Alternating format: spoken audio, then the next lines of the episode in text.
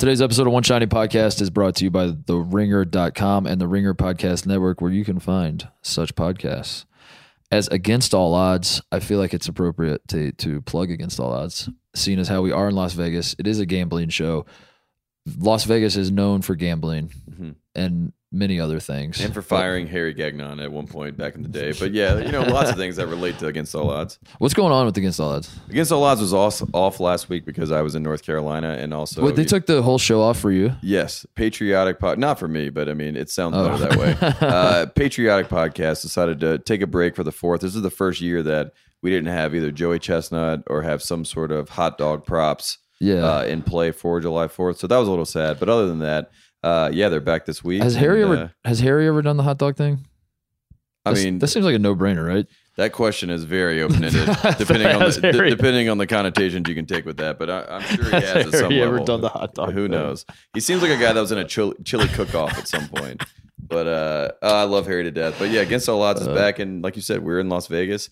Uh, there's so many people in Las Vegas, or at least they were here for about 12 to 16 Here, hours. yeah. Here's here's the show we're gonna do today. We are going to we have Duncan Robinson on Mhm. the uh, on the he is the original friend of the program. He is the first uh, active college basketball player to reach out to us and say, "I listen to your podcast and I love it." And we were like, "Well, you have to come on then." And then we jumped on the Michigan bandwagon, as you might remember. Mhm. uh, carried them all the way to the title game, and then Villanova wiped the floor with them. But who cares? And then we kind of did it the last year with Virginia. So I mean, since One Shining Podcast has existed, we're two for two on getting teams to the title game.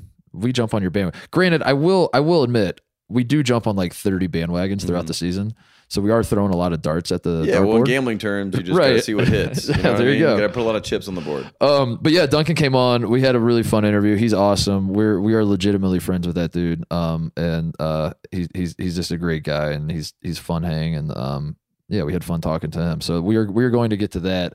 Uh, we we are first though. We're going to talk a little bit about our experience here in Vegas because there are some stories. We have seen some people. We have mingled. We have gone to the gym uh, to watch some shitty basketball tape. Hmm I was gonna say the way you set that up, I was like, maybe we. It sounds like we had like a Hunter S. Thompson experience. Yeah. Like we we've seen some crazy We've things, seen- but in reality, we were just walking around a gym. We met some nice people. We got to see uh, some guys still playing in the, the summer league that we're a little surprised by. Some guys that surprised us by how good they're playing. One of Yeah. those guys is uh, Duncan's teammate Tyler Herro. We're gonna get into all that. We're going to get to all of it, but first, Woody Durham. He takes the timeout. Technical foul. Timeout. Technical foul.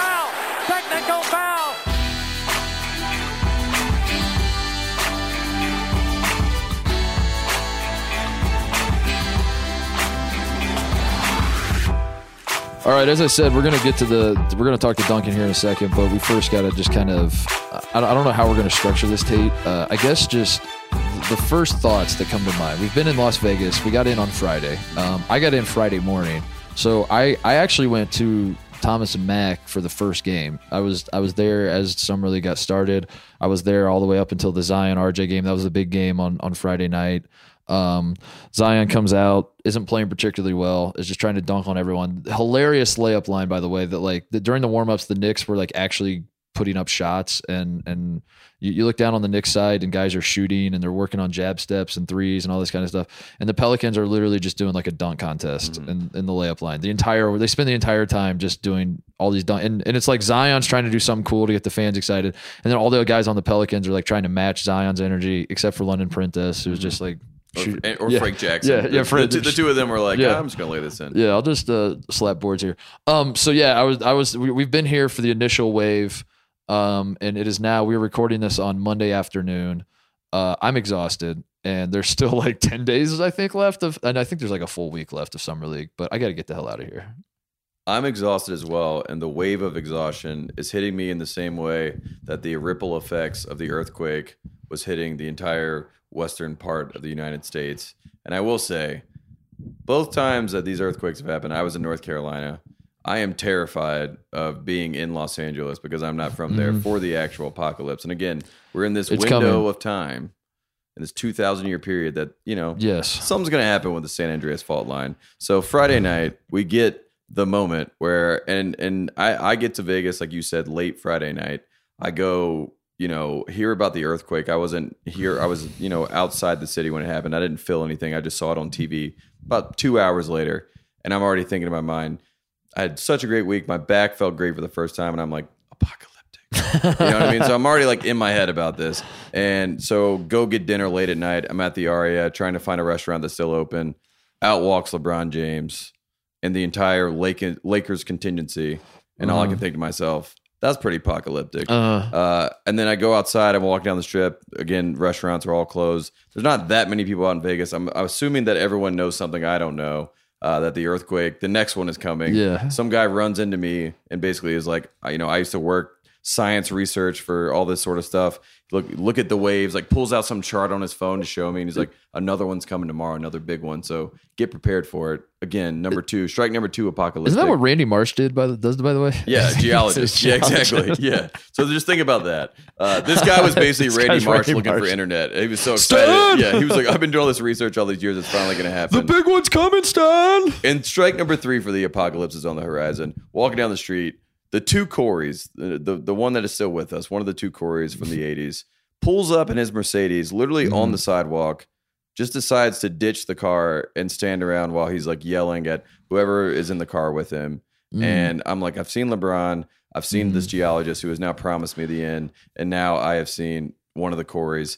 These are three strikes for the Well- apocalypse, and also Zion Williamson is done playing summer league. Mm-hmm. So here we go. I mean, we're we're at this point right now. I think this is uh, it's appropriate that you're talking about stuff that did not happen on the basketball court because Yes. this is the theme of summer league. We said it last year when we were here. Uh, it's become even more true this year that n- nobody gives a shit about the basketball. And when I say nobody, I mean the scouts don't give it. The the GMs don't give a shit. The Mm-hmm. coaches don't give a shit. Like the one guy I think who gives a shit is John Beilein because he was just hired to be the Cavs coach. I was going to say Jack Cooley because Jack- he's not Jack here. Cooley. That was the one guy. Jack Cooley, Jack Cooley has been to every summer league for. He, he was on every single team, and he called this year and was like, Mm. "Can I join your team?" Like Jack, you've already been on our team. We don't want to retread.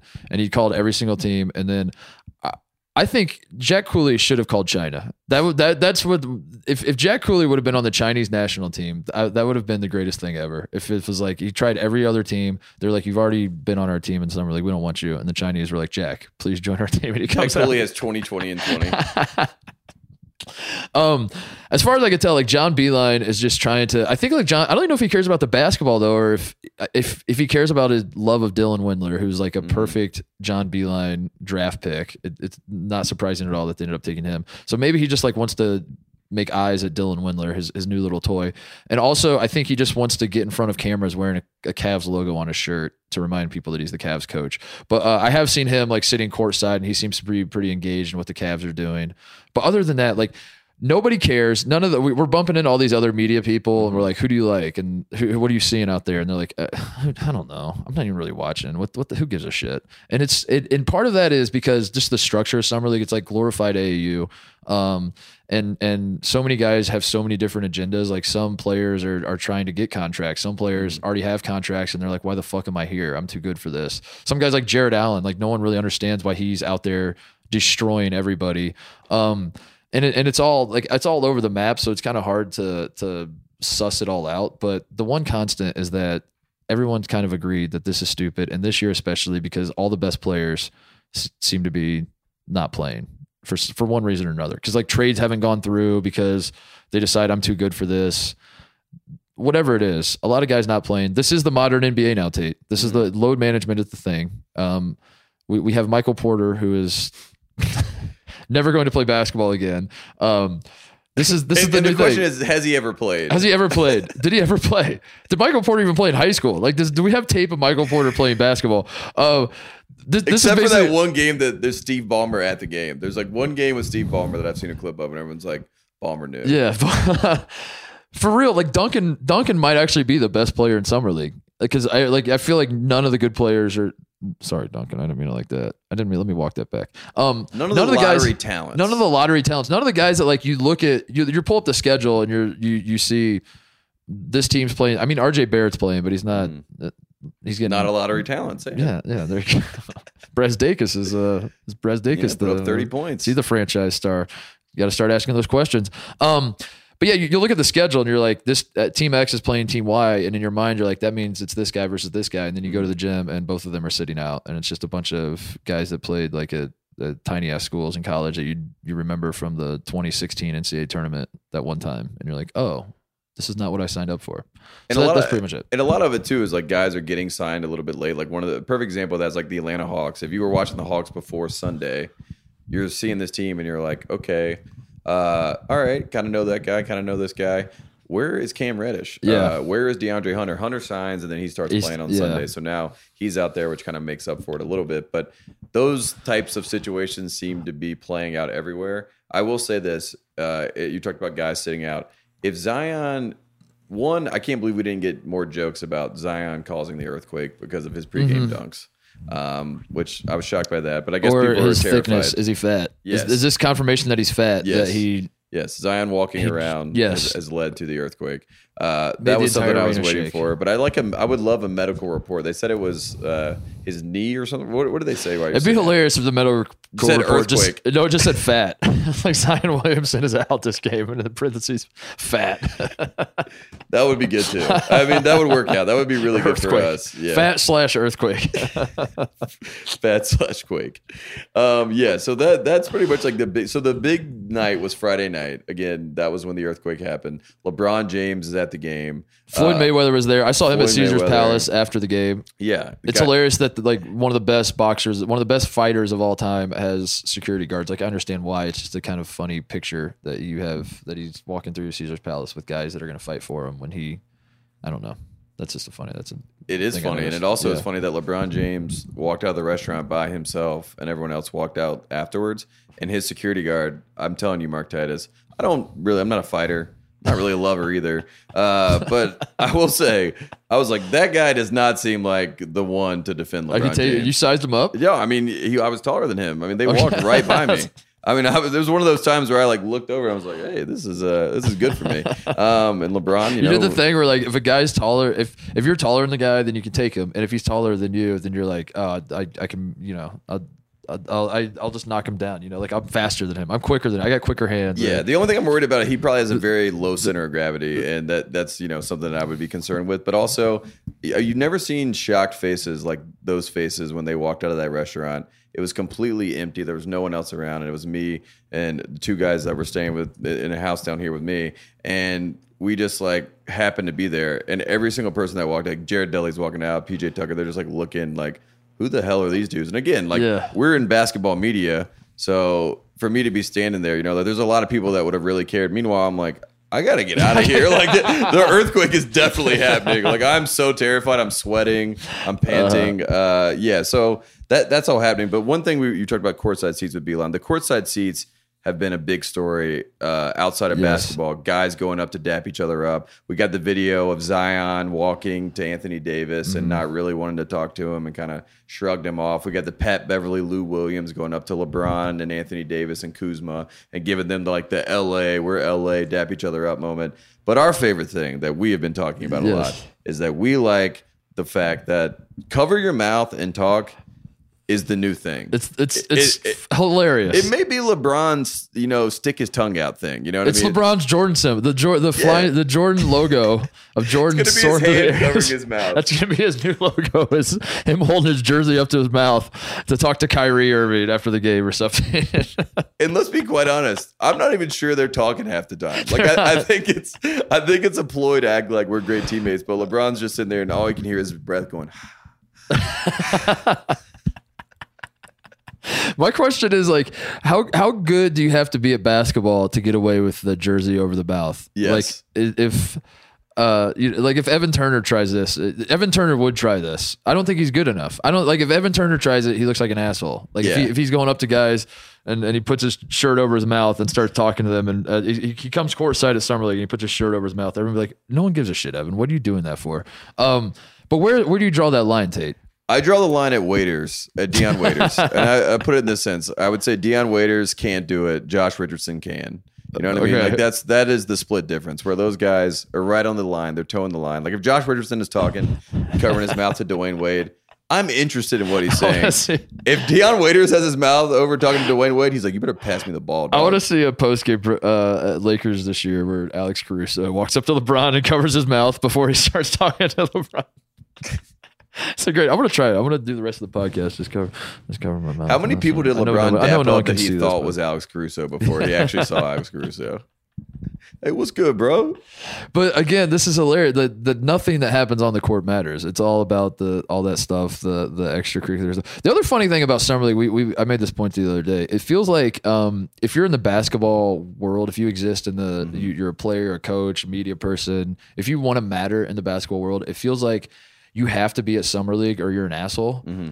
But then the the switch gets flipped real fast where if you're still at summer league, you're an asshole. And it's like there's like this 12 hour window where it's okay to be at summer like you have to be at summer league and then as soon as the 12 hour window hits it's like you're still there what like this is what we were talking to people was uh like uh, on, on Friday night was a great example. You, you got in a little late on Friday. So I'm there Friday night for the RJ Zion thing, and people are asking me where you're at. And they're like, I can't believe he's not here. How is he not here? Does, is does he not take basketball seriously? I don't get it. Where is he? And then like Saturday, we're talking to people, and then they're like, when are you guys leaving? We're like, probably probably leaving Tuesday. Tuesday? Jesus. What's It- wrong with you guys? It goes from you're not there, you're ignorant, you're still there, you're disgusting. Yeah. Like there's It- literally it's- no in between there. And if you don't get out of the right, I think that's sort of the way it is. It's like, Yes. if you don't leave at Sunday, and we should say Bill Simmons does it to perfection. If you don't leave Yes. Sunday at 11 o'clock to drive back home, Bill flies in, does his show, gets the hell out, and then he's like, I did summer league. It, I did that 15 day event. I did that. yeah. And know? everyone's like, of course he did. He was here But that's the Friday way to do it. That's how everybody seems to do it. You go to the gym today and it's completely dead. Everyone, the people that have been there for a while, just like look like they want to die. They're like, Mm-hmm. I can't believe I've been watching shitty basketball all day, every day. Um, get me the hell out of here. And it's in Vegas, which is like the saddest city on earth. Uh, it's hilarious. The whole scene's hilarious. I love it. I love coming here every year. Um, I'm so excited to, to be here, Tate. But I'm And- ready to get home. We got to get home, and we should say uh, just overall the basketball itself is, and, and what's happening on the floor. Yes, it's interesting. I think the most interesting thing is like a broad statement is that guys don't feel obligated to prove themselves in summer league at Yeah. some level. Like Yeah. as far as the top tier guys coming in, like Cam Reddish is not sitting over on the bench itching to play to prove that he is Well, going to be a superstar. you almost have nothing to gain from it at Yeah. this point because if you suck, you have a lot like, to look lose. At, look at Trae Young, Young, yeah. yeah. Trae Young like doesn't kill in summer league, and everyone's like, "What an ass!" Like people still think that Trae Young sucks because he was traded for the he was part of the Luka trade, and Mm-hmm. then he sucked in summer league, and that momentum has carried him to where people like you, you know, if you haven't been paying attention, you'd be like, "Yeah." What, what idiots that they wanted Trae Young on it's their- like the, Hawks fir- are the first idiots. impression somehow carries so much cachet, even though it really doesn't matter at all. And uh, another example of this, Coby White for the Bulls. His first shot that he pulls up, first he throws an alley oop to Gafford. Yeah. that's all over Twitter. The next shot is like a beautiful step back, just completely wet splash. And I had so many people send that to me, and they're like, Coby White is going to be Big Cat. Michael Jordan. I, I saw Big Cat on Twitter like Everyone. immediately. I'm in the arena, and as soon as the ball goes through the rim, I'm on. I pull out Twitter, and I'm like, how the fuck? Like, how did he see that faster? Like, Big Cat had the tweet ready. Coby White's the greatest player ever, and hit send like as soon as the ball goes through the rim on his He first missed the next five shots he took. Know. Nobody cared. I don't remember. because all he did was make because Yeah. Trae Young airballed his first shot, so everyone was like, "This guy sucks." And then Coby White swishes his first shot, and everyone's like, "He's going to be the greatest." Yeah. and that is a, that is why a lot of these guys I think are at some level. It's not really worth putting myself out there because again, I'm going to wait until I actually play basketball for the real. Team. So, so what is the story? The one player, the one thing you remember? Uh, I'm not saying the actual story that everyone around basketball circles are going to is, is talking about at summer league. I'm saying you specifically. What is the one thing that you'll remember about the play on the court? Um, a player, uh, uh, a team, what, what have you? that we've seen so far. Yeah, that you've seen. I, I would say the thing that really has stood out to me, and I guess uh, I I know that this is probably going to be redundant because we have Duncan Robinson on the podcast, as we mentioned before, but I think Tyler Herro, not only just seeing him in person and seeing the confidence that he has, Yeah. but just seeing the reaction of everyone else when he like he played in the California Classic, Yeah. and all those videos were circulating around. And there, everyone's like, Tyler Herro is a real big time player He's a bucket. and he's still unsigned with the Heat. I think he actually has value around the league. And Hold on, are you are you are you answering that? It, what's fascinating is that Tyler Herro is not signed. So you're giving me an off court answer. Yeah. What's fascinating is that Tyler Herro is The- the is good is- and or better as advertised, in my opinion, to Yeah. go 12th. And I think he has increased his value for teams wanting to get a guy like him. Uh, I see and what I think you're saying. I, I think Miami is has pushed him to the forefront for potential trade bait. You know, Yeah. if they want to go for a guy like Westbrook. My encore takeaway is that the Chinese are horrible at basketball. I cannot believe. Um, I knew we were having Duncan on, so their first game on Friday was they played China. We talked. We're gonna we we're gonna ask him about that, but um, I so I I wanted to do my homework, and I was at the arena. I was like, I'm gonna watch Duncan play so I can talk to him about it. And um, my God, the Chinese are so bad, and I feel so bad for Yao. Yao is like so desperate for. I want another Chinese basketball player. I do not want to be the Chinese basketball player that has to carry the burden for an entire fucking country. Mhm. And unfortunately, Yao, you, that you're going to have to do that. Yeah, he's the mascot Chinese team. for. I mean, Chinese this, I don't think this was the actual national team. But like, this isn't actually their best, all their best players. It couldn't have been. They were horrible.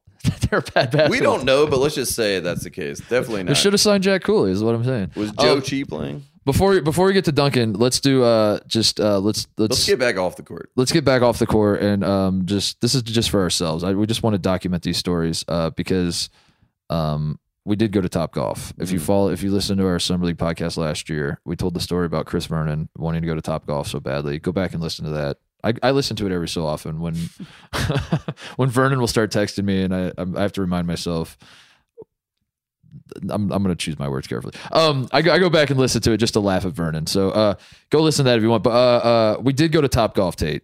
We completed the trip to Top Golf. Mhm.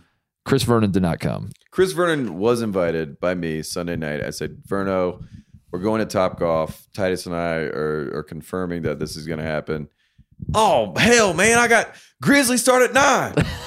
Not going to be done to 11. I was like, well, we're going at nine, and Conley's coming. now, granted, Uh, Conley did not come. Conley did not come. But just to see the fury for a second, Yeah. uh, it was worth it. But uh, so we got dinner with Conley Yes. um, before we went to Top Golf, and he asked us what we're doing uh, after dinner, and I said we're going to Top Golf, and he started smiling, and I said, "Why are you smiling?" And he goes, "Isn't isn't there a story with me and Top Golf and, and Verno?" And I was like, "Yes, Mike. I'm so glad that you know this." And uh, I, I reminded him of what the story was, and uh, it was hilarious. But he he did not end up coming with us. But uh, the reason I wanted to bring it up, the people that did go with us were Greg Oden and Ryan Russillo, and it was you and I. It was, We had we had a nice little foursome at the Las Vegas Top Golf.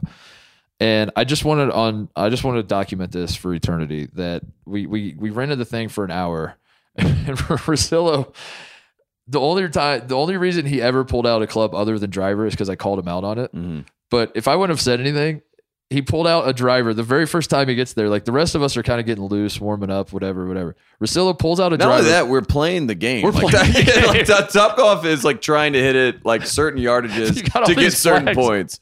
And Ryan Russillo thought he was. I mean, I don't. I pretty, I don't think he thought he was like, "This is just how I play golf. It's grip and rip, baby."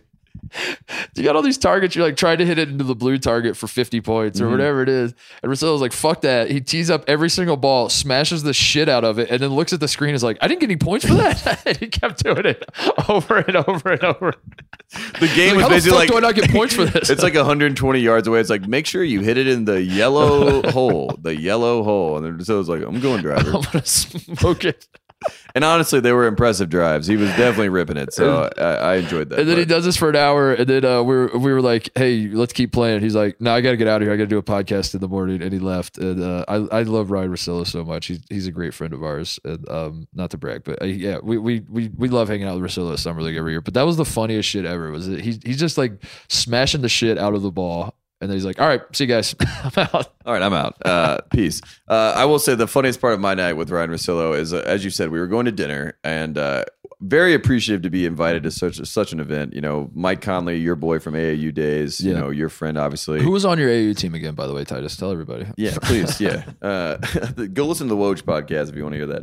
Uh, but it, it basically is like this nice situation where you guys are having like a, a family reunion. Like you see Conley, you see Conley at the game.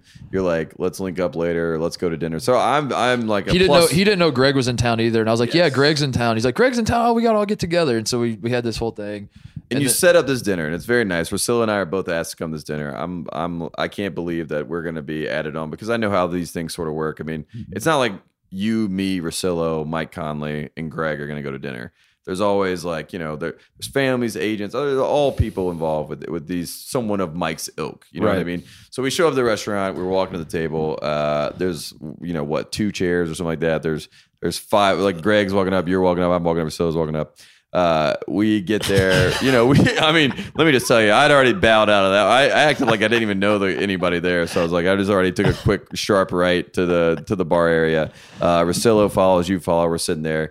Um, and again, you know, this is a reunion for you guys. You go to the table to sit with those guys. So Yeah. you, Greg, Conley, his family, like, you know, the nice like crew there having a beautiful dinner. Everything's great. Um, and Russillo and I sit together and we're at the bar. You're at the Uh, kids' table. Yeah, we're, yeah, yeah. like, we're literally to the kids' table. We're literally like sitting behind you guys, like at the bar, and it looks like the like you know obviously we, we talk about like progressive things in this world and how things have changed but if you had shown that picture to the guys that did the greensboro sit-ins it would have been a really really really awesome moment you know what i mean because it was like me and Russillo like sitting there Well, like I was initially sitting with you guys Yes, because I felt bad because I had I had tagged you guys on to the party. I, I had called uh, Mike. I, I'd asked Mike. I was like, "Can I bring my two guys?" And he's like, "Who are they?" And I told him. He's like, "Oh yeah, cool, bring them." yeah But he didn't know what the reservation actually was. And then we get to the table and there's not enough room. So I, was, I felt bad. I was like, "Well, I brought you guys along. I should probably sit with you." And um, that that made it a hilarious visual. it was great because- and it was also like Russillo I mean uh, we The were three both- white guys were, Yeah, were relegated to the, the kids' table. sitting at the bar right there. Uh, it was awesome. Uh, but it was also one of those like insane moments where you're just in summer. I think the coolest part about summer league again is not about the actual basketball play. It's about everyone being at a convention together. So Yeah. it's like Erik Spoelstra is walking in and having Yeah. dinner, and then like oh, there's the entire Washington Wizards team. There's Hachimura. There's you know Admiral Mo Wagner. Uh, yeah, exactly. All those guys Yeah. like wandering around, and uh, you know PJ Tucker, whoever it is, like you see all these random guys, and it's cool to see everyone interact because again, it is like a fraternity. And as we're leaving. Chris Paul and Eric Gordon walk in, and then Chris Paul is talking to Mike about being point guards, and then he he he brings up the Scalabrine thing to yeah, Greg. he goes, Greg, I just saw this video. You Yeah. knocking out Scalabrine. What's that about? yeah, that that that is the appeal of summer league to me as well. Is just uh, watching people interact with each other. Like I we're, like we're not a part. I'm not saying this as though like I am. Oh, like no. like as though I hung out with Chris Paul. That's not the Mm. point of like telling the story. It's more of like I'm a fly on the wall to watch these NBA guys and uh, living normal lives. They're as it turns out, they're people too. And Mm-hmm. Yeah, Chris Paul gave me his grab- valet ticket Yeah. and said I'll be done in 20 minutes. and I said, "Thanks, Mr. Paul. I'll see you then." Um, and then we capped off the night. Uh, we went to uh, what's it called, Hakkasan. Yes, Hakkasan. This is the first club Yes. that I, I I've not I, I it dawned on me as we were standing inside this place that I have not been into a nightclub in at least ten years. I think when I was 21 and I was playing basketball at Ohio State, we the basketball my teammates would like get me to go to a nightclub Mhm. and and spoiler alert, the nightclubs in Columbus, Ohio are very different than the nightclubs in Las Vegas. Um, so I, I I think I used to, I went to a few and I was like, this is the dumbest shit on earth, and I decided I would just never go back. And then last night, To be fair, that's usually the Yeah. yeah. I was like, this is the dumbest shit on earth. And then I decided I wouldn't go back. And then last night, uh, I uh, of course I was gonna go. I was like, I, I I don't know what this is, but Greg seems to think it's cool. Let's go. And um, wow. That's all I'll say. Is like, well, I, I, I do not understand how people do that regularly. I do not understand how that's like a lifestyle. it was, it was something. Yeah, so that's the- that's my review of the Hakkasan yeah, the only the only thing I would say there's one guy who can probably give us why it works and how it is a lifestyle, and that's probably J.R. Smith. You know what I mean? Like that's a guy that you could kind of lean well, on. here's here's the point. Here's the point. So uh, Royce O'Neale was there uh, with Yes, Mike. That was yes. part part of the the big celebration was that the Jazz they're they're doing like a jazz thing Mhm. um, where they're celebrating right. yes. Mike's Mike's new signing. and He wants to Mhm. get to know his teammate. I mean, yeah, it looked like that. That- I is that mean, what- I mean, was- basically, we are we're not even So- going to a nightclub. We're going to the like Mike Conley has been gracious enough to say, "Hey, I have a booth at Hakkasan. You guys can come join that booth." You know, and Greg's with us, and we're walking in with Greg, and, and they have the whole setup going, and see Royce O'Neale, see the situation. You got DJ drama in there on the ones and twos. so so the point I, I guess what I was saying is like Mike uh, part part of the appeal was like Mike is bonding with this teammate uh, this new teammate Yes. whatever whatever and I guess my takeaway is that this this to me was a precursor of what it's going to look like when I find a way to get into the Utah Jazz NBA title party Mhm. when they win the championship Mm-hmm. this year Brigham's plan as I'm as I'm dubbing it So good. I I will be out at the club if the Jazz win and I learned I learned uh, on this Vegas trip that I have a lot of work to do because I am not ready. I'm not in in in peak clubbing shape right now. You're in great shape. You're in great shape uh, I'm not personally, peak- but yeah. not not in club shape because I also something else. I also have to start listening to different music because uh, there there was one moment in the night where like a song. This is always my favorite. The, the same thing happened at Conley's wedding when I was like the, the it was like me and Mike Miller were the two white guys there. There were there were more. He, he, his his wife's a white woman, so there's her whole family. There's a lot of white people, but uh, it makes the story better if I say I was the only white guy. Um, the there everyone's out on the dance floor and then some I, I think it was the the Fetty Wap song, the one good song that he had. Mm-hmm. At the time it was like brand new, right? And that song hits and then like everyone in the fucking wedding just loses their mind. Trap Queen. Yeah, it was Trap Queen, and everyone like runs out onto the dance floor, and I'm it's like a stampede, and I'm Mufasa, and like I'm like, what the fuck's going on here? And uh, I was so confused. I had that same feeling last night at the club, like everyone's kind of dancing, whatever, whatever, and then the song, some song hits, and the whole place like everyone just stands Leave up, yeah. the whole place goes fucking nuts, and I'm like, I've never felt whiter in my life. I have no idea what's happening right now. I will say the the the beautiful part of the whole situation. Again, uh, I view myself as a plus one in this whole scenario. But Mike Conley, uh, say what you want about uh, on the court things about Mike Conley. If you don't like his game, even though that's insane to me, but whatever, you can say whatever. This guy is a max NBA player. yeah, and he does not have to give a shit. I mean, obviously you're his teammate and he gives a shit about you, but he definitely doesn't have to care about Russillo and I at, at any level. But after dinner, he basically comes up to us and is like, "I'm so sorry about that. You know, if I had if I had figured that out, I would have you know worked something out. But you know, my apologies." Meanwhile, I'm like, Mike. What? Like, yeah, like you're, we're good, dude. Like, no, no, no thing, man. Yeah. I'm happy to be there. Uh, and then at the club, you know, there's the front booth, which is like O'Neale, Conley's got his family. Well, first of all, his family is a beautiful family. They're having a great time together, sitting in the front. Uh, and they have another booth behind. And, and we walk up, and Mike's like, Yeah, you guys are welcome to that booth back there. It's empty at the time. Greg has gone to go get a drink or to wander Yeah. around or do whatever Greg's doing at this point. And so it's only the two of us. That the front booth is packed, so now we're walking around to the back. Mike has two booths, so now the two of us are walking to the back booth. Uh, one security guard stops us as we get to the corner, as if to say no. Uh, so, so basically, perfect, per, perfect, you know, Mike Conley, very kind, gracious manners. like they're good. Uh, you know, I guess the other security guard, who's probably five yards away from this security Yeah. guard, he did not see this, you know, head nod. So then he's gonna stop. no, he us. probably saw it, and he was just like, I don't, I don't. He was like, I don't. believe, he was like. Mike must be really drunk. Uh, and so then finally we get in the booth. But then periodically through the night, I mean, and Greg and other people were like funneling through where we were. Uh, sometimes it would end up you and I just being in the booth. Like at times where we were just like sitting Yeah. up there.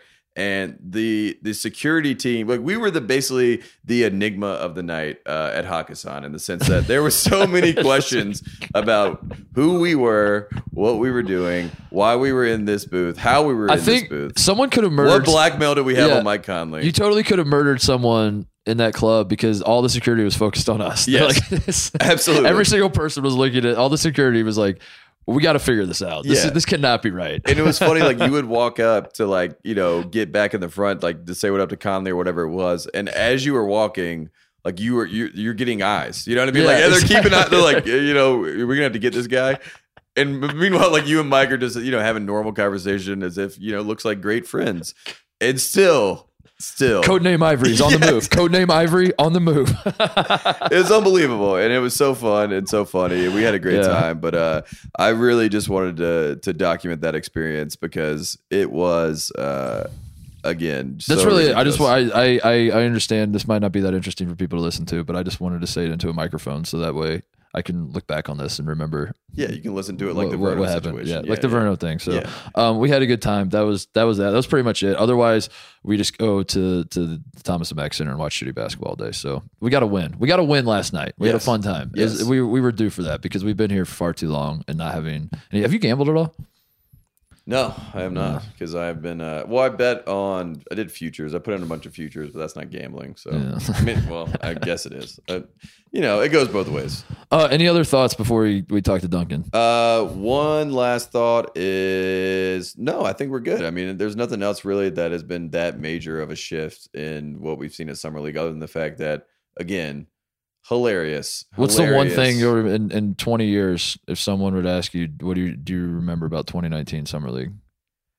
One thing I would. Mine's probably the earthquake. Honestly, Yeah, that was probably- that was yeah. pretty fucking crazy. Honestly, it's probably Corey Feldman uh, pulling up on the sidewalk in Vegas and ditching his car. Uh, that was the most insane thing I've ever seen. It was so insane that I couldn't pull out my phone and capture it because I thought that Corey was going to then like stab me or something. You know what I mean? Like I had to act like I didn't see him. Like that, and if you don't know the two Corys, like this is That like is- this, is like seeing Charlie Sheen pull up. On, That is a great sidewalk. That is a great uh, state of the NBA right there. It's Yes. like, what do you remember about summer league? Corey Feldman parking his car. Has nothing to do with the NBA. Has nothing to do with Parking like- is used very loosely. And my my sense. memorable thing is an earthquake. yeah, yeah, yeah. Those are the, those are the two things that really matter. Uh, so basically, we are starting an apocalypse Uh, podcast. Uh, it'll be on the Ringer Podcast Network in the future. Oh man! All right, here he is. This is our interview with our good buddy and future summer league MVP. Hopefully this year, because as I said to him in the interview, uh, I pray to God that this is his last year at summer league. But uh, future summer league MVP, Duncan Robinson. All right, before we talk to Duncan, let's first talk Tate about Mack Weldon. With smart design, premium fabrics, and simple shopping, Mack Weldon will be the most comfortable underwear, socks, shirts, undershirts, hoodies, and sweatpants, and more, even more that you will ever wear. Not only do Mack Weldon's underwear, socks, and shirts look good, they perform well too. They are perfect for working out, going to work, going out on dates, just everyday life. If you're a human being that exists in this world and you you you live, you breathe, you you do literally anything, you can be doing it in Mack Weldon clothing. They even have a line of silver underwear and shirts that are naturally antimicrobial. Antimicrobial. Microbial. And the only reason I know that is because I have Antimicrobial. edited that line Yeah. so many times. In fact, one of those I was- times, Joe House said that word 40 Antimicrobial. times. Anti. Antimicrobial. Antimicrobial. Microbial. Which means that sounds like a movement to get Mick Cronin to leave UCLA. Antimicrobial. I was trying to think of the best way to put ant, ant, antimicrobial. Antimicro. That's a hell of a word. Um, if you don't like your first pair of uh, underwear, you can keep it and they will still refund you, no questions asked. For 20% off your first order, visit mackweldon.com and enter promo code SHINING at the checkout. That is mackweldon.com. Enter promo code SHINING at checkout for 20% off your first order. Here he is, the man, the myth, the legend, Duncan Robinson. Oh, wow. Robinson, we know he can shoot from downtown, but guess what else, Doug? He can dunk the basketball. Goodness. All right, we are here in Las Vegas uh, recording this. What is this? I've lost track of time. Tate. What is this? Monday? We're in the vortex in Vegas, so we have no idea what day it is, what time it is, but we are, uh, you know, doing pretty well at this point. We're still alive, so that's a good part. Joining us is uh, our great friend, a man, the only man who who could turn me into a Michigan fan. The original friend of the program. yes, I'm the, the sure. initial friend of the program. Yes.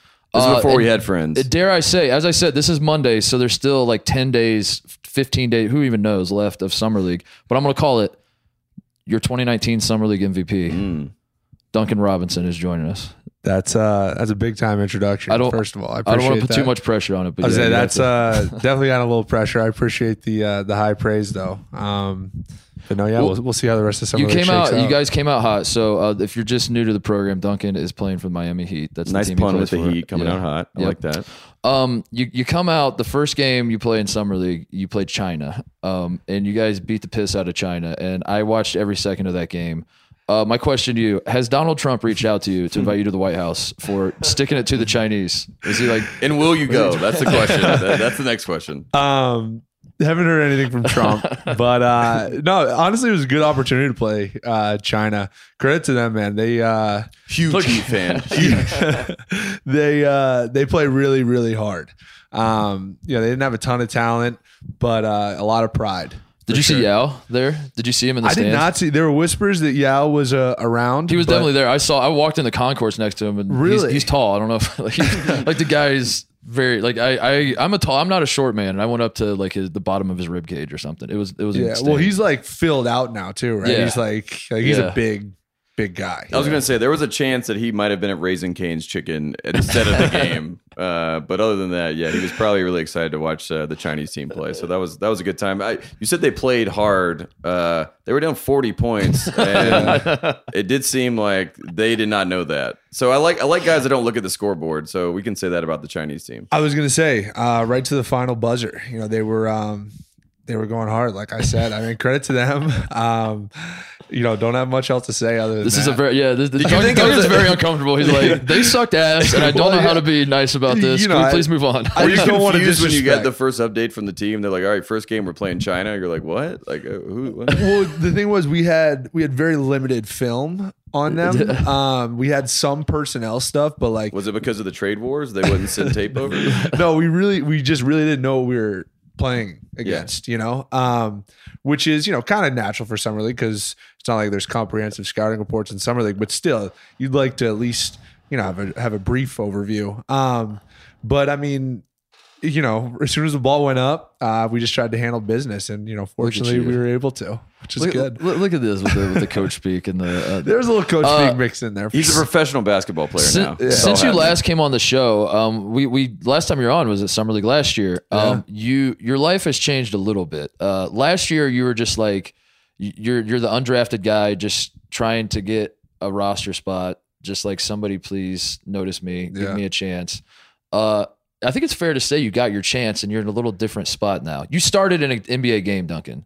I Is did it- do that. This is for the rest of your life, no matter what happens. You're like, I, you can introduce yourself as I started an NBA. I'm Duncan Robinson, NBA starter. And if, and if you don't know, February 25th, you started against the Phoenix Suns. they were on a 17 game losing streak going into that game, and they broke it. And they, and they broke it against the Heat. I wasn't gonna bring that up. I wasn't. No, we don't need that part. Yeah, that We don't was do that part. Um, it's funny because that was a high point of my career for sure. Uh, particularly because I started over D Wade in that game. I don't know if you guys knew that um, because you know NBA All-Star Dwyane Spo, yeah, Spo, Spo wanted to keep the bench unit intact. Uh, you know, so he dragged me from outside the rotation and put me in the starting lineup. But definitely a high point followed by a low point in the fact that you know we lost to the, the Suns, who I think at the, that time had 11 wins. Um, but still, you know, and I didn't play that great in that game either. But nonetheless, can uh, can check that box that I started an NBA game. Th- This is um. You did start an NBA game. You started over Dwyane Wade. Uh, Yeah. th- that is. That's the most like Spo mind trick I've ever heard. Right. I want the bench guys to stay together, so they're all going to start. Well- Wade, you're still a starter, but you're going to have to come off the bench. we, we were really making well jokes last time you uh when because you, had like just signed your contract I think when you came Yeah. on like you you like signed it that morning so, and yeah, we talked like to you that, yeah. yeah. and we were making jokes about having to play in South Dakota is it South Dakota Were they Yeah, you Sioux Falls, South Dakota. and the the dichotomy of Miami's G League team being in South Dakota is is hilarious. It's almost like they send you there to motivate you. It's like they give you did they call you up just give you a taste of Miami and then send your ass back so like you'll play harder in Sioux Falls? Yeah, I mean, there, there's definitely some of that. There were uh, rumors that they were going to put the G League team in Fort Lauderdale, Oh. but uh, they were quickly shot down because I think you know Pat Riley and the organization wanted guys to really feel the troubles Yeah. of being in uh, the G League and being in Sioux Falls. But uh, I actually like Sioux Falls, man. It's polar opposites from Miami in every respect, but uh, I really did enjoy it. It was it was a good good basketball experience. What what was like the most overwhelming or um you, know like we we know a lot of guys that play and and uh move on to professional and they always talk about like how it's the business and that's what you always hear from professional basketball players like this is a business and they, they tell that to the young kids and um the transition seems to be harder for people because they they think it's just going to be college basketball just at a higher level and then they get up there and they're like damn I wasn't prepared for all this. So what for you with that transition was like the most overwhelming or like I knew this was going to be hard but I didn't I didn't know I was going to have to fly to didn't South know- yeah. every week. Well, I would say the G League travel in general. Yeah. Um, you know, being in Sioux Falls, you're two flights from everywhere because there's like three direct flights out of Sioux Falls a day. Um, sometimes three flights. So we would have like six hour layovers in the Denver airport. Um, just long, long days. And then you compare that to when you're with the Heat, you know, you're in like private charters Yeah. and you got people serving you meals and it's just like, you know, when you're when you're up with the NBA team, it's like, you know, luxurious living. And then when you're down in the G League, it's like the ultimate grind. So I actually I like I said, I enjoyed both places, but uh you know, I wouldn't be mad if I, I never had to go back to Sioux Falls. I'll leave, I'll leave it there. Are you scared of like being successful and being Miami? Because this is your whole. This has become your brand now. It's like you're the Division three guy. You're the you're the undrafted guy. You're the uh, you know like if if you start if you spend all your time in Miami and you're starting in games all the time over Dwyane Wade, like are we worried that you're going to get soft and you're going to lose what made you you? No, no, I'm uh, I'm far from comfortable at this Okay, point in my career. Um, I uh, you know still have plenty to prove. I think that goes without being said. Okay. Um, and I'm still you know very eager and anxious to to do so. And it is kind of funny too. Like, I mean, the Miami Heat, we were talking about like the organization itself and like fit and where you go, and that makes a huge difference. When you go to the Heat, obviously you have to work really, really hard. That's like the thing. It's like you got to get in shape. You got to work out every day. And the Miami Heat Twitter feed, they love you. Like you, you become a media darling. Like every single time I see a workout video, it's you know Debo getting after it with you know Josh Richardson here before Josh obviously left. But like Sure. there was always little things like that. And even when you started, they put you in the uh, the Miami Knights jersey. You know, I mean, you're getting Yeah. you're getting the promotion that you need, which I like to see. Well, I, I really appreciate you guys noticing that. Yeah. Um, first off, but quite honestly, like, especially during the season, I'm like not really in tune with the the, to- the social media stuff. At least I try not to be. Um, so I can't say I really noticed that. But like I said, I appreciate you guys. I will say. I, I was wondering if the person that ran the social media did they make you run it? I was gonna say, is that a- someone from Michigan? Is that a move where is, is, is that like advice to guys who, who are undrafted or trying to get roster spots? Like become friends with the social media guys. Like figure out who's running Mm. the social media, and then like because I think that's what Kyle Guy is doing. He, he he got drafted, but I think he's doing that with the Kings. Yeah. That if you go to the Kings Twitter page, it's just all Kyle All Guy Kyle, stuff. yeah. all caps our And- guy? yeah. um, it's genius. It's it's it's it's genius. Uh, so let's talk about Michigan a little bit. The, Sure. Michigan basketball is in the news in this offseason because your coach John Beilein um, quit on his program. He he just said to hell with you guys. He, he said I am not a Michigan man. In fact, I I'm a money man and I'm going to chase the bag uh, at the professional level. Um, how how much of a so you have you have a I have a ton of questions for you, so I'll try to I'll keep it to one. How much of a surprise was that for you to to see Beilein uh, leave Michigan? I think it was a surprise in that the way the the news was broken. Um, they, he did a really good job keeping it under wraps. Like there were no rumors about him applying or being interviewed. Like last year with the Detroit stuff, um, that story had kind of gained momentum. Yeah. So people wouldn't have been surprised if you know he had been announced as a head coach. But this was really, you know, kept under wraps. Um, so I was surprised in that respect, but I, I wasn't surprised to see him make that jump.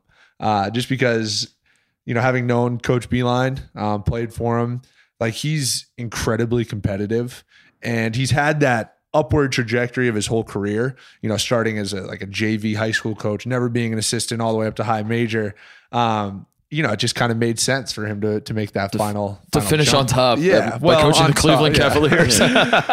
yeah. he wanted to finally reach the pinnacle of the coaching profession, which is coaching in Cleveland. And you also said like you weren't quite comfortable. Did you feel a little bit of comfort knowing that your college coach is now in the Cavs, and you're like, I mean, you know, people aren't really, you know, that's a that could be. a yeah, is it, roster is it nice to Yeah. know that like even if your career goes south, like you'll always have a home in Cleveland? Yeah, you As have long- one as long phone as call coach to make. there. Like, Yeah. Coach B, Yeah. I'm down to come off the bench.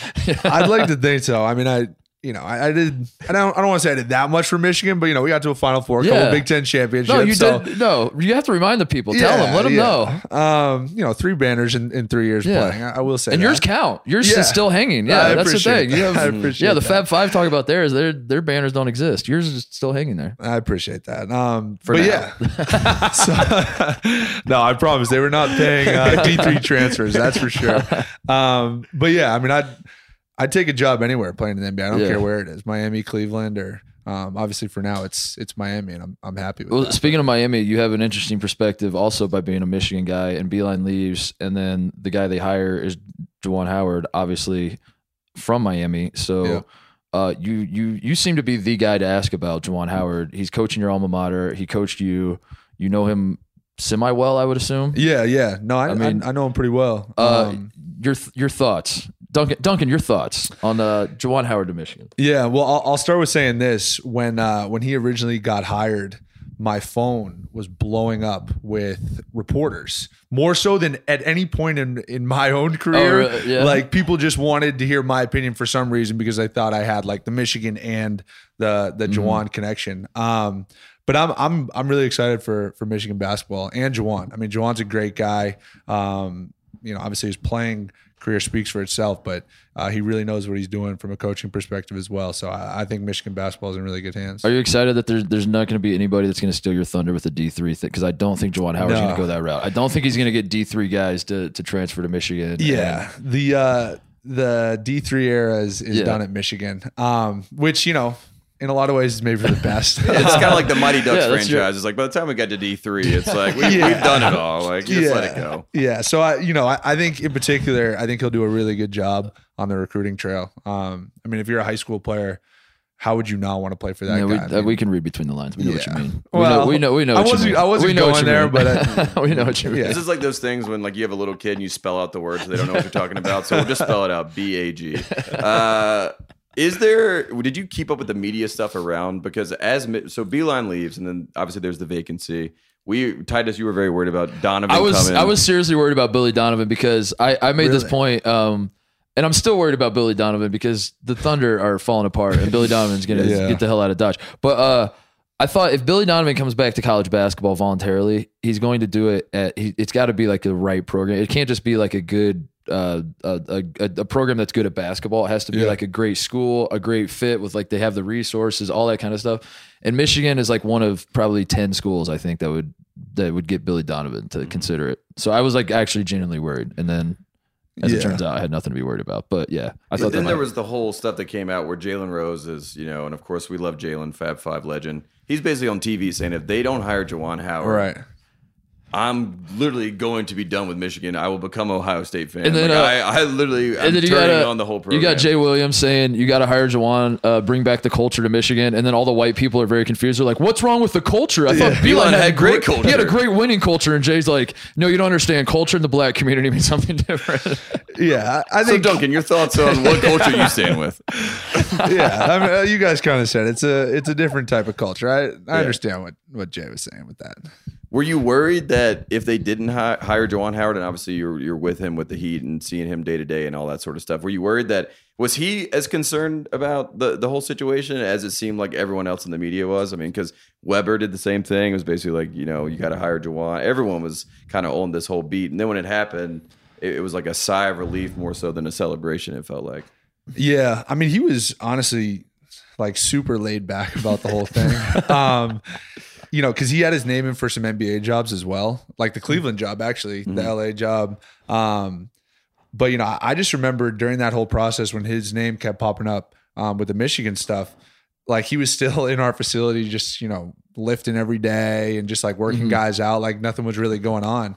Um, I mean, he probably had a chance to play for the Lakers based on who they're signing these days. So he's probably getting ready for that. Yeah. Um, but you know, I, I will say this, like when I f- first saw him after he had become the Michigan head coach, he was like emotional to me. Like he was so Mm-hmm. Yeah. excited about it. And I, and I think that's one thing. I don't know if you guys saw the, the press, press conference. I did. Yeah, it was. I Awesome. mean, that, that was, a pretty cool. cool. moment. It was cool. Um, so I, you know, he played there two years or whatever, but like that's a guy that really cares. He's a Michigan about the- man. Yeah, like he really genuinely cares man. about the university, which is, you know, I think from a fan's perspective, all you can really ask for. Maybe obviously to win some games. Yeah. too, so are, but- are you worried that he's using it as a stepping stone? I mean, I, obviously, you kind of by saying what you just said, I, I would assume the answer is no. But my fear is always these guys who are like clearly NBA guys just want to get their foot in the coaching door, become a head coach, and then jump to like the, the, the great example was for us was like Chris Mullin who did this. Who like Chris Mullin the entire time he's at St. John's, he had no interest in coaching college basketball. He just wanted to show up and say, "I'm Chris Mullin, bitch, give me money," and they did. And they're like, "Here's money, Chris." He's like, "Thank you." And then like a few years go by, and they're like, "Chris, are you going to coach?" He's like, "No, that's not what I'm here for. He's like, I'm Are Chris you Mullin." serious? This was a Yeah. five year deal. Um, so I'm always like a little wary of of those situations. Like I, I feel it's sort of the same way about Penny. I know Penny's gonna be awesome at Memphis, but like it wouldn't surprise me if in two years Penny's like, I'm trying to get the hell out of here. Like, that, yeah, I was just here to drop bags for a few years and get the hell out. Um, do you sense any of that with Juwan that he's just that really that this just might be a means to an, an end?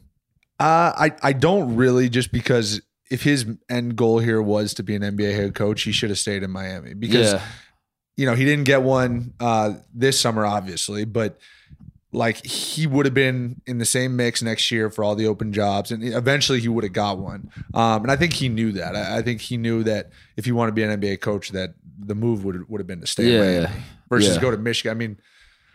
I don't know. I, I think he chose Michigan and, and took that job because he like really does care about the university and wants to be a head coach, obviously. right. Um, and you know maybe finish the job. I mean, the power of the alma mater is real. So, like, I, I do. Yeah. I mean, I, I will make jokes about Penny, and I will make jokes about Juwan, and I I still am making jokes about Patrick Ewing, even though it's pretty clear that he really loves coaching at Georgetown and wants to be there. But, um, I don't know. I, I, I do get the that uh, like Juwan Howard could be a guy who really really wants to coach in the NBA, but also is like I'm coaching in Michigan. This is the greatest gig on earth. I, I played here. I'm a Michigan man. Yeah. And it was like So- the first time because I mean I know growing up I mean everyone was doing the whole like Fab Five doesn't count like early two thousands it was like then as time has worn on everyone at Michigan is kind of like why would we not embrace Steve Fisher and the Fab Five and this this was like the coronation of all those guys to say even though they didn't need it really but you could tell that's why it meant so much to all these guys and now Jalen's coming out and Chris Webber's coming out they're saying we're going to get the band back together we're going to be at Michigan games and What What is your favorite thing that the Fab Five invented? Is it uh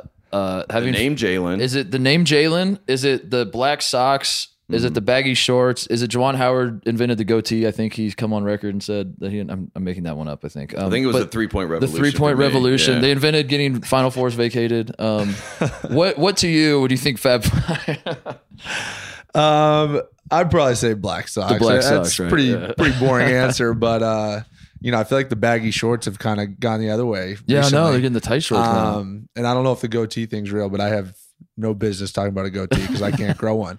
Um, so I, yeah, I guess I'd say socks. Did you watch? Uh, so did you follow Michigan this year much? Yeah, Uh, yeah, I was it- I was definitely you- tuned in. Um, you know, watched as many games. what as went I could. wrong in your opinion? That's uh, What would you say to Coach B? What, what was That's a the, tough what was. Coach B's biggest mistake all this, this year? Why how, why did why did the the the wheels fall off? No, I I'm mean, just, I'm just kidding. They had a good year. I'm just I they just want to put you in a weird spot. it's tough, man, because the Michigan fan base, and it's part of what makes Michigan what it is, but they're like incredibly critical. I mean, they won 30 games. They Yeah. missed out on, you know, two opportunities to win a, a championship and lost to their rivals both times, um, which is tough. But, you know, they had an incredible, I think they were what, 17 and 0 to start? yeah, yeah. Um, they weren't number one yet, right? They were No, number I think two. they were going to be they got that to two. week, Yeah, and, then, uh, somebody yeah. in Virginia maybe lost. Yeah. I don't know what happened, but uh, but yeah, I mean, incredible year. Um, you know, I would have liked to see them do a little bit better in the tournament, but at that point, Texas Tech was playing so well, it was like you know Texas Tech deserved to win that game. Yeah, well. they what, what was that the that was they went like one for twenty from the three That- point yeah, line or something like that. ugly. Was that the Yeah, yeah? it was ugly. It was like Yeah. the Rockets playoff. Who, game, who's yeah. oh who's the yeah we, we got to settle this. Who's the best player? Who's the best player on Michigan this year? That's Don't tough say the one. coach here. Say the real answer. Just say who you think the best player was. Don't I don't want the I don't want the this guy's the most important player. I don't Sure. I don't want the Because we went into the season. This is the X factor. It's definitely Charles Matthews, yes. and then that pivoted, and then I'm like, after the Brazdeikis Carolina game, I'm like, I don't know who this Slytherin Lord is, but he's definitely the best player on the team. Uh, how, how do you stop Mo Wagner Jr. here? And then Yeah. and then every coach, every like I know what you're going to say because you've been given the coach speak is they say Xavier and I'm like how can a guy who shoots 19% from the three point line and averages 6 points a game be the MVP of this team and then they're like you just don't get Big 10 basketball and I'm like I do get Big 10 basketball. um and then obviously Swaggy Poole, first round pick. Mm-hmm. Yeah, That kind of validates that he was maybe the best player. Where do you stand on this? Yeah, I mean, there's a lot of good options. Um, I'm gonna have a little bit of a cop out answer. I'm gonna say a combination of of X and Charles. Okay. Um, I think that those two like really defined their identity, um, particularly defensively, Mhm. and you know maybe those guys weren't always leading them in scoring or whatever. Yeah. I'm gonna hit you with a little coach speak, but they just you know having been in that program, they meant so much to that team. And I know that like for a fact. Yeah. No, I'm with you. I I, I kind of like had to back out. Like Charles was really really good, and then like his offense just completely disappeared, and I had to like kind of back off from that. And, and then, It did feel then like Xavier- Charles Matthews. Someone went up to him at one point, like maybe during the offseason, or as he was getting NBA, like as the scouts were coming in, they were like, "You got to really lock in on defense." Yeah. Yeah. And he was like, "Well, all right, well, I'm Yeah. not playing offense anymore. Yeah, all my energy will be here." Uh, so I felt like. Michigan's problem, honestly, all uh, throughout the season was that they they were all just like specialists, and there was no one like like Yeah. Swaggy Poole and Brazdeikis had no interest in playing defense. Uh, Z- Xavier and Charles had no interest in playing offense, really, and and it was just they were just and they and then Teske was like a little bit of both. Like he, it- Yeah. he, he just I don't know. He, Well, I, I think Teske had a run there where he might have been the best player to be He honest. did, he had a nice little for run. sure. Yeah. he uh I, I think it's interesting too because they they won in a very different way than than my team won Yeah. my senior year. Um and that's kind of who they were and they experienced success with it early on. So they just kind of like stayed on that track, so to speak. And I think later in the season when their offense really started to struggle, I think a lot of it had to do with and I'm not just saying this because you know I, I can shoot a little bit, but like the spacing and, and honestly, I think it it was Mo more than anything, just because Yeah. the ability to pull a five man away from the basket and Mo required Yeah. that from from the other team. Um, I think guys like Charles and X particularly, you know, there was an adjustment period for that. Yeah. like there's just the paint, and it's funny when you watch college basketball now. You know, now that I've you know been out for a year, the paint in college basketball, it's like everybody's on top of each other Yeah. all the time. Um, so it's tough when you just don't have that. That Did you get frustrated? Are you frustrated by that? Or are you like, where'd my Michigan basketball go? Where's my Beilein ball? Um, no, no. Of course uh, you are. Of course, I mean, of course you're like, bit, I mean, yeah. all things equal, you would prefer they be great at offense and suck at defense than the other way around. I mean, right? You know, my sophomore year was the ultimate Beilein ball. We didn't play any defense and we just jacked threes. Um, and you could argue that, that was my best individual Yeah. year at Michigan. Um, exactly. Yes. Yeah. So, you know, I, I definitely miss a little. Uh, a little What's the ball. What's the Yaklich story? What like from your perspective, someone who played for the guy uh, who's like like the the rise of this guy is is Duncan Robinson esque, just coming out of nowhere. That that he was seriously considered for for, for getting the head job because. Uh, Michigan, their offense was so bad this year that it made people appreciate how good the defense was. And they're like, how do they get good at defense? Beilein obviously doesn't know how to coach defense, so it must be this other guy who's who he brought in. That's He became like the. Ron Adams Yeah. of college basketball. It kinda came like, out of any nowhere, defensive yeah. play that was made by Michigan, they're like, look at Yeah, that. I mean, Yaklich Xavier, is working Xavier on this Simpson every day. dies on the floor, and they're like, "Man, Luke Yaklich, he did it again, folks." Yeah. Um, Yaklich is a great, great guy, great coach. Uh, I love playing for him. Always brought a ton of energy, and he really did Yeah. know his stuff um, defensively. You know, I also thought that that Billy Donlon, uh, who was there before Yeah. Coach Yaklich, really knew his stuff defensively as well. Um, I think it was a combination. You just of, didn't listen to him. You're like, Coach, I'm going to keep shooting threes. We're winning games. well, well, the thing is too is like you also have to look at the personnel shifts. You know what I mean? Yeah, Like and I and I love like Derrick was an incredible college player and is still a really good basketball player, but him and X are very different. right. You know what I mean? Like their Yeah. strengths are different. So when X started becoming, you know, the starting point guard, the team kind of started to take on a different identity, and then Charles could really defend. You know, Teske's was was really Yeah. good defensively. Um, Mo and I were kind of. You Not- know, we did all. We were in the right spots. We communicated. You know, all, all the things that you would Mm-hmm. maybe expect. Uh, you know, from guys like us. Um, but like those Hands two straight guys, up and don't foul. Yeah. yeah, exactly. um, those two guys in particular, Charles and X, they like really raised the level. So Yeah. For sure. I mean, he get, he deserves some credit, but like it's also personnel. yeah, I have to ask, what was like when the first time you were in practice and Xavier comes down and he throws up a Kareem hook shot and it goes in? I mean, do you call bullshit on it, or do you, or do you say, "Wow, that was a really impressive"? Did he even play? have that when you were like, there, or did that when come Did, ar- when did that happen? Like, So he he did. He didn't shoot him in games, yeah. but he would like he works on that shot Why did- religiously. so why doesn't he work on a jump shot? Religiously. so, so He what, does. Was, what did it look like the first day you walked in the gym and you just saw Xavier down there by himself working on hook shots? Were, were you then worried about the offense?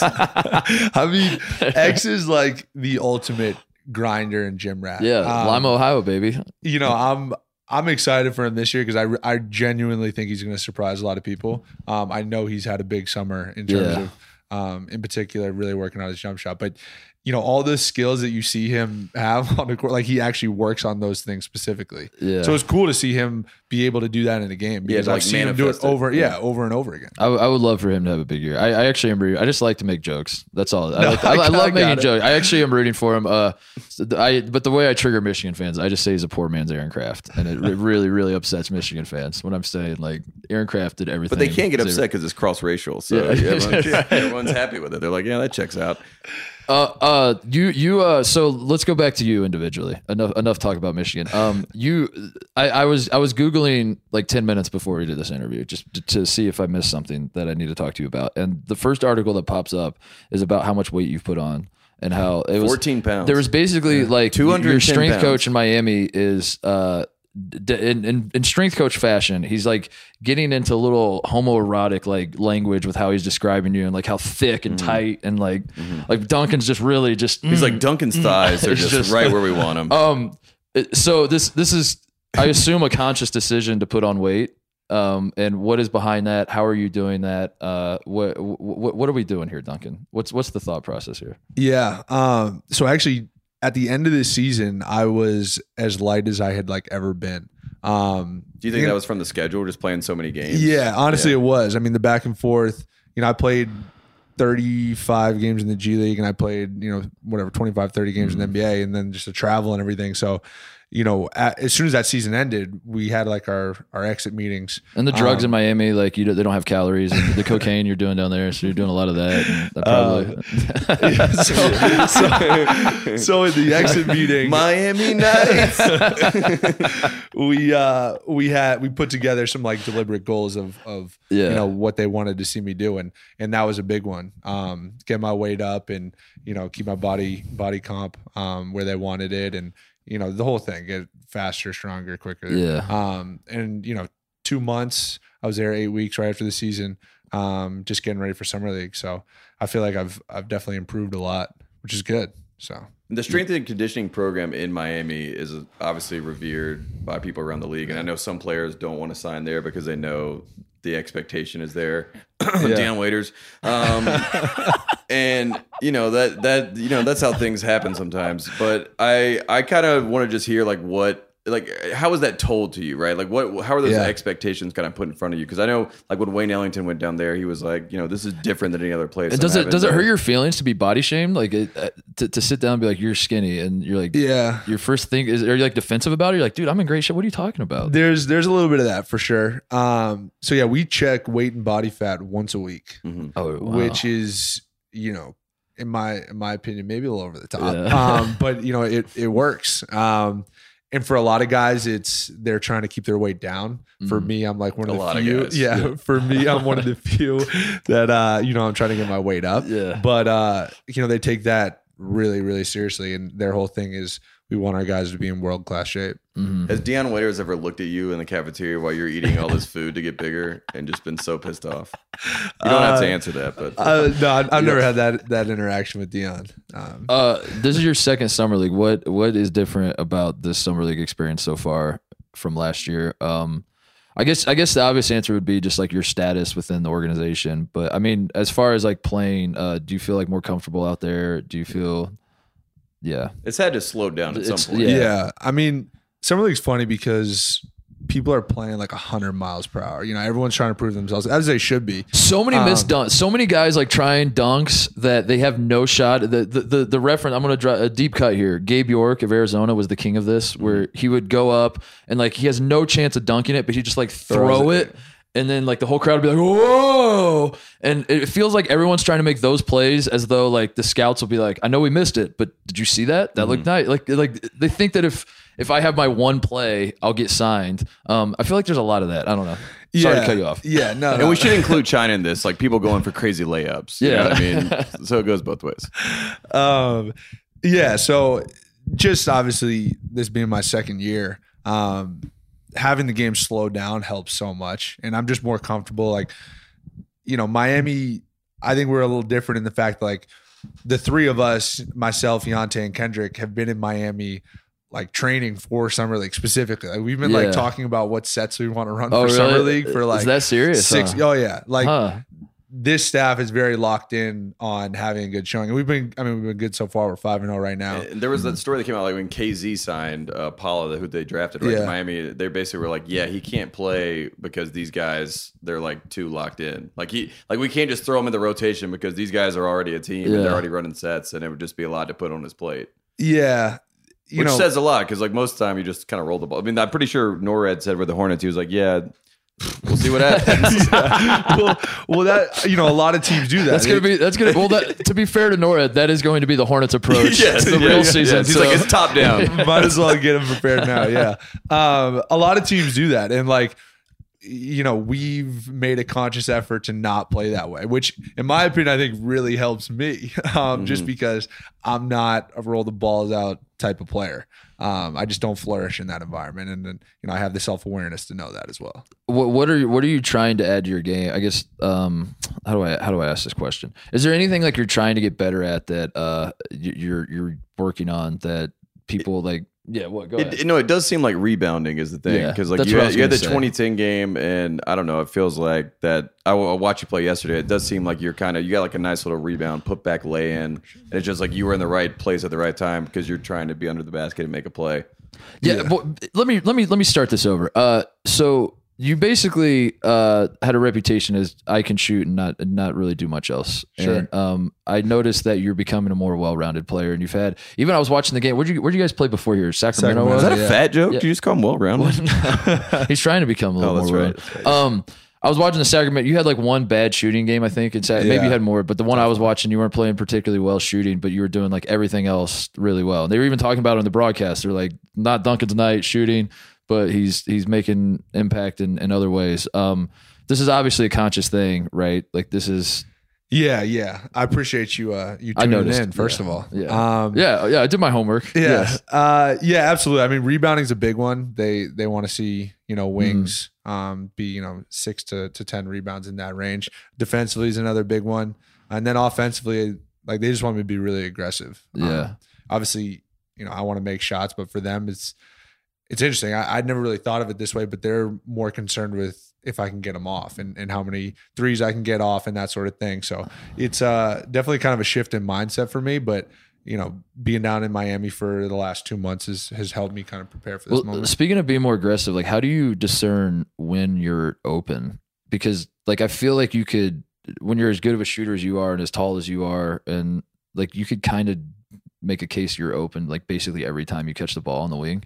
So like how do you discern like okay, I'm open, I'm going to shoot this now versus like cuz guys like like when I play, I can't I never create separation from people. So when I actually am open, I'm like, "Oh, shit, I'm open. I'll shoot it." Um but for someone like you, you could like rise up over a lot of defenders. Guys are playing like a step back. Um you could you could like theoretically shoot every single time you touch the ball. Um which is Tyler Herro's approach, I believe. I think Or- that's or that's the Tyler. Yeah, that's I mean, the yeah, that's the. Tyler Herro approach. So like, how do you discern like I'm open, I'm shooting it, and I guess I guess that's Yeah. a, that's a horrible question because No, it, no, it depends on the context. of I the uh, I see what you're going for. I mean, the good thing is is that the staff like they don't say anything to me about shot selection. Like oh really? they only got- get on me if I if I don't shoot. Um, so like I've, damn, I've never great. been told that's a bad shot, which is like a big time luxury. Obviously, you know, Yeah. as a as a basketball player, that's what everyone wants to hear. Um, so for me, I just try to be really aggressive. So like if I have any opportunity where I feel like I you know I can get this off and has a pretty good chance of going in, then I try to let it fly. Um, I don't know if that answers your question. no, no, no. but, It yeah. does. I mean, like that's that's uh And we I- should say they're not yelling at you because you shot 48% from three in the G League last year. So, I mean, when you have those kind of results, it's hard to yell at a guy. I mean, I could see them yelling at you for dribbling. You know, they're like, don't pick the ball up and pass it. You know? Yeah, there's there's some of that too. They, Wh- they when are we get when are we starting the campaign for you to be in the three point contest?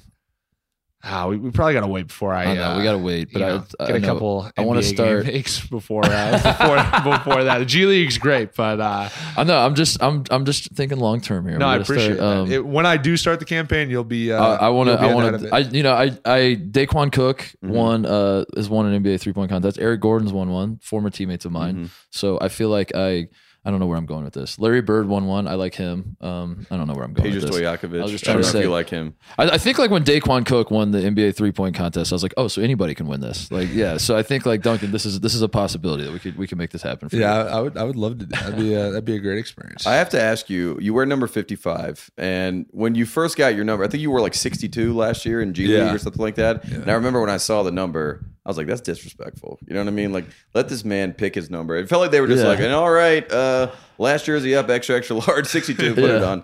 Uh, but 55, you got good company. You got Mutombo, you got Szczerbiak, you got a, a, a nice range. Jason of, Williams. White chocolate, that's what I was gonna yeah, say. white Yeah. chocolate. Yeah. Did he wear 55 in Miami? yeah, Yeah, he did. Yeah, Yeah, he you're did. wearing the Yeah. yeah. yeah. So he Yeah. he's really uh, part of the inspiration behind it. Yeah. Big uh, big white. Are you are you a white guy?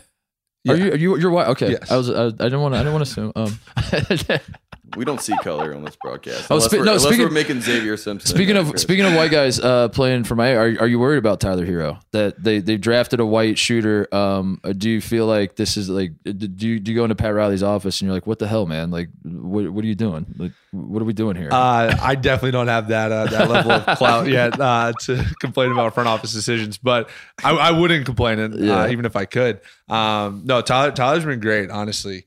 Uh, I've been surprised with how well he's adjusted to uh, to this level. I mean, he's only 19. Um, and he's had a really good summer league so far. So He just I has think- no conscience, man. That's No, that's he- what I love about him. yeah, He just, no, like- he's he's uh he's tough, man. Mentally tough, physically tough, everything. he So can miss twenty straight shots, and he's like, next one's this going next up for one's sure. going. That's Yeah. a skill, though. I mean, like a lot of people don't don't have that, but like to have that, particularly as a guy who's um you know known as a shooter, that's Mm-hmm. that's really valuable. He scored nine of the first 11 in the game we saw on Sunday. And you could just see how excited he was as it was all playing out. Like he's just clapping in the guy's face every time he's running down the floor. And I was, you were saying, talking about your team, you know, Kendrick and these guys running, Yante running sets and everything. Is Tyler Herro running sets or is he just like an independent Tyler Herro. operator? Because it does seem like Tyler Herro Yeah, has I the notice he light. talks a lot. Is he talking to you guys, or is he just talking to himself? He's just saying, "I'm a bucket." Or does anyone over. Know? does, like, does anyone even know? You're just like, it- it- you guys just all look at each other like, just let Tyler be Tyler. He's just Uh-huh. gonna just just keep him. over. uh, I think he talks to himself sometimes, but you know, he also en- engages with, All right. with us as All well. Um, no, honestly, I have, I have nothing but great things to say about. Him. He's been he's been great um, so far, and you know, he's played really well. So I'm, Yeah. I'm happy for him. yeah. I'm happy for him too. We had we had some concerns early on because he came out of the gates in the Champions Classic Yeah. and was kind of doing what he's doing in summer league right now, which is shooting a lot, but they weren't going in, and it didn't look great. And then meanwhile, Zion Yeah. and RJ, you know, were throwing alley oops to each other and doing all this crazy stuff. So it really made it look worse. But he's been, I mean, all over. You talked about the media darlings, like he's basically become a success already. You know, he's Yeah. already. I've seen Yeah. him compared to Devin Booker already uh, by people.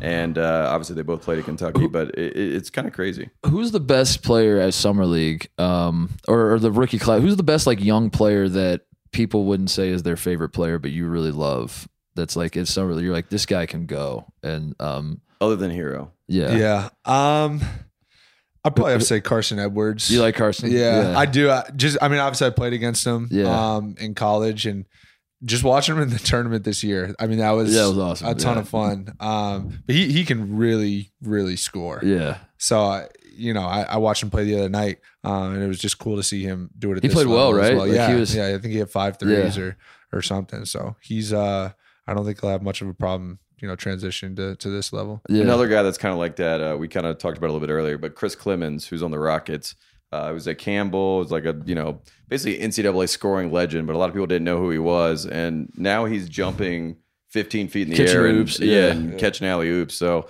uh, have you been like how much do you watch these other games? I know we were watching Wagner earlier, Mm-hmm. but obviously he's a former teammate. But do you try to go? And just see what's happening. You know, you see a guy get picked, and you're like, "Oh, I want to see what Hachimura looks like." So, or, or is it sort of like, "I got to get the hell out of here"?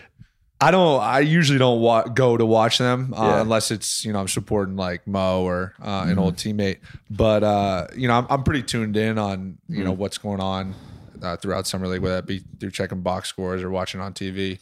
Um, but I, I usually don't go to the gym unless I'm playing. Obviously, What what makes a good summer league team? Like what what is a team that if um yeah. Because because honestly like I, I don't even think I know. I'm just like watching and and I can't tell like I mean I think like the the Sixers are pretty good right? Are they good? They have a good yeah, league team. I saw them. Sixers, Sixers and are the- solid. They lost to the Celtics yesterday. Oh did they really? Yeah. see I don't It- even know. I feel a- I I feel like I watched one game. I'm like they're they're pretty good. And it's a combination of things. It's I think getting people to buy into roles is a big one, but also, you know, obviously the teams that don't choose to rest their players. yeah that's probably that probably matters yeah Uh, like a lot of teams just shut guys down, uh, which I get and makes sense, but um, you know, some teams don't. Like we we haven't shut anybody down. So yeah, that, we're that should be and zero. that should it's be like, the next step for your career. Is that that's what you're shooting for? Is when you've reached a, a level where you're getting load management treatment. You're like, Sure, God yeah. damn, I must matter to these people. That they're, Odin actually, Greg said that to us last night. He was like, I told all the second year guys that are coming down to summer league basically ball out in the first two or three games, so you get shut down Yeah. that kind of sends a message that you're here, you're good, you're ready to play, and you know now you can chill. Yeah, like you've proven yourself. Yeah, You- exactly. You've done what you needed to do. We don't need to see anything more in the summer. Do you Yeah. think it would if if Pat Riley or someone in the front office came to you and were like, Duncan, we're going to shut you down?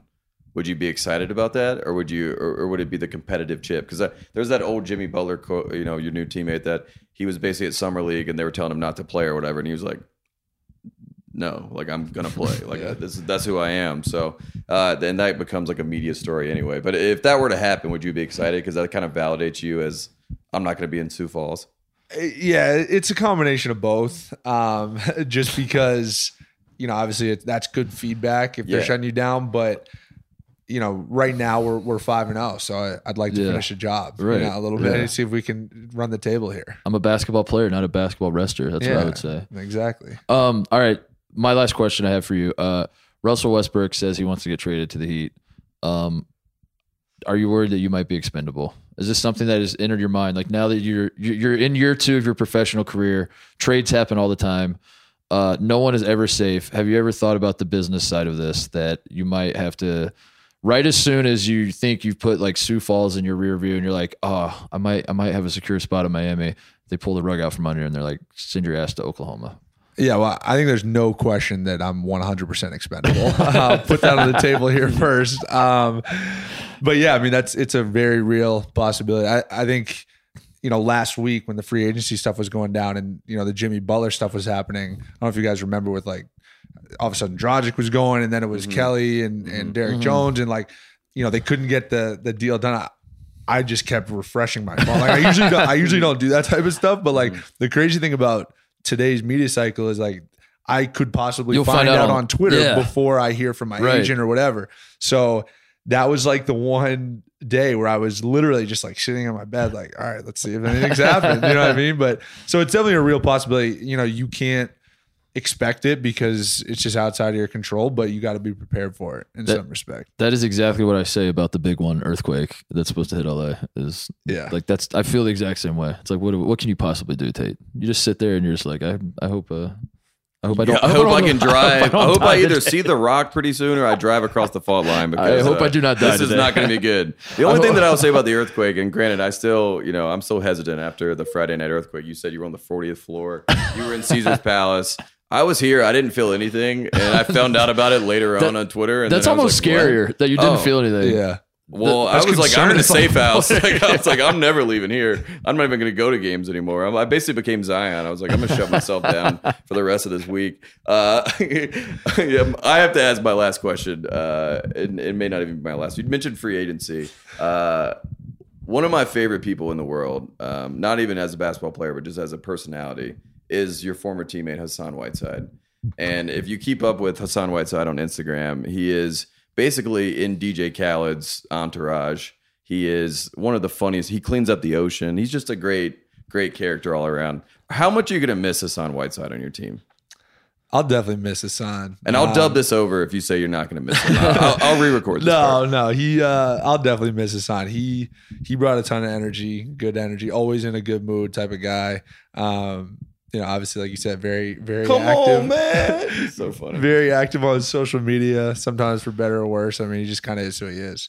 Um, but yeah, I, I think he's in a good spot though. Also in Portland, um, especially with Nurkic out to start the year, I'll have a, a really good opportunity there. I think they should do awards at the NBA awards, like other than like MVP and all this other stuff, but like most likely to go on IG Live on the bench. That's great. You know what I mean? This is a Stuff great like idea. that. Yeah. Yeah, he'd probably be in the mix for And that. let all the Oh, players let all the players vote on it. So like they get it, yeah, and you get to see what the players think. Yeah, yeah, that's a great idea. And then you have second rounders going on IG Live so they can win that award. Um, so great. yeah, free agency has become uh basically like no one makes a decision for themselves anymore. They try to find a partner to like join a team, right? Like that seems to be the move. Is Yeah. that you you have to pair yourself up. Who who is your partner?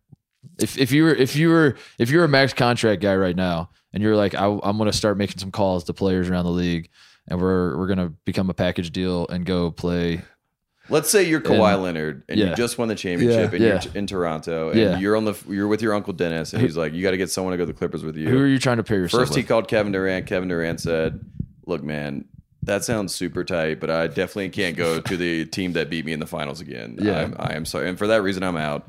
And then you know, it ends up being Paul George.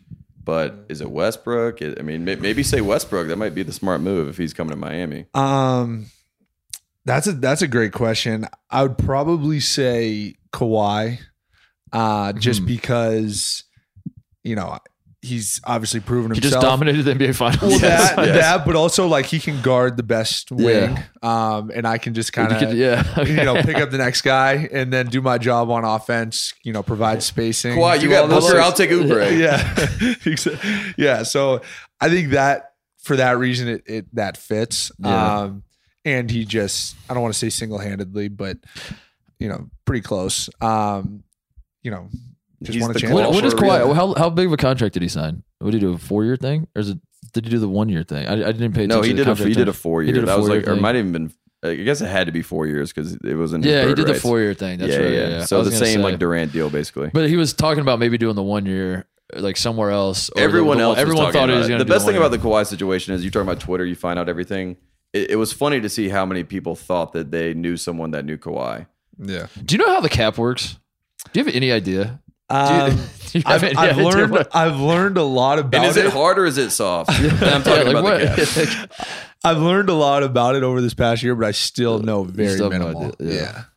I Like, just feel I- like I a lot like- of times they make up stuff, like just to throw it in, like a little, like the trade kicker for Yeah. Anthony Davis that everyone's like, well, he would never waive a Yeah. trade kicker. And I'm My like, favorite- the hell is a trade yeah, kicker? my favorite are the fans on Twitter that think they know the caps. That like they they they're basically like it's like they're in third grade and they're teaching a kindergarten class and they think that they're geniuses because they know more than the kindergartners. It's like you guys are fucking idiots. You dude. see Like, these no, lines no one right knows here? Any of this stuff. in Yeah, that's uh um. All right, we can let you go, Duncan. You got to get back to to to resting and watching film and all that kind of stuff because they are going to win. They're going to win the summer league. You heard it here first. Miami's Wow. going to win. Duncan will be MVP. What What would you say if you won Summer League MVP? I don't even know if they give you a microphone. Just give the speech now. Give the give the yeah. Give the speech now. We'll play it at the. Would you direct it to the doubters or the haters or to? No. Well, they'll, they'll hand him the microphone and then uh, Mo Wagner will come in and take it from him. Oh yes, yes, yes. It'll come full circle. You guys had to get into Mo Wagner joke. Mo Wagner's so upset that you didn't say he would be your pick to team That's up actually with. that's actually why I want to wrap this up because Wagner's outside banging on the door like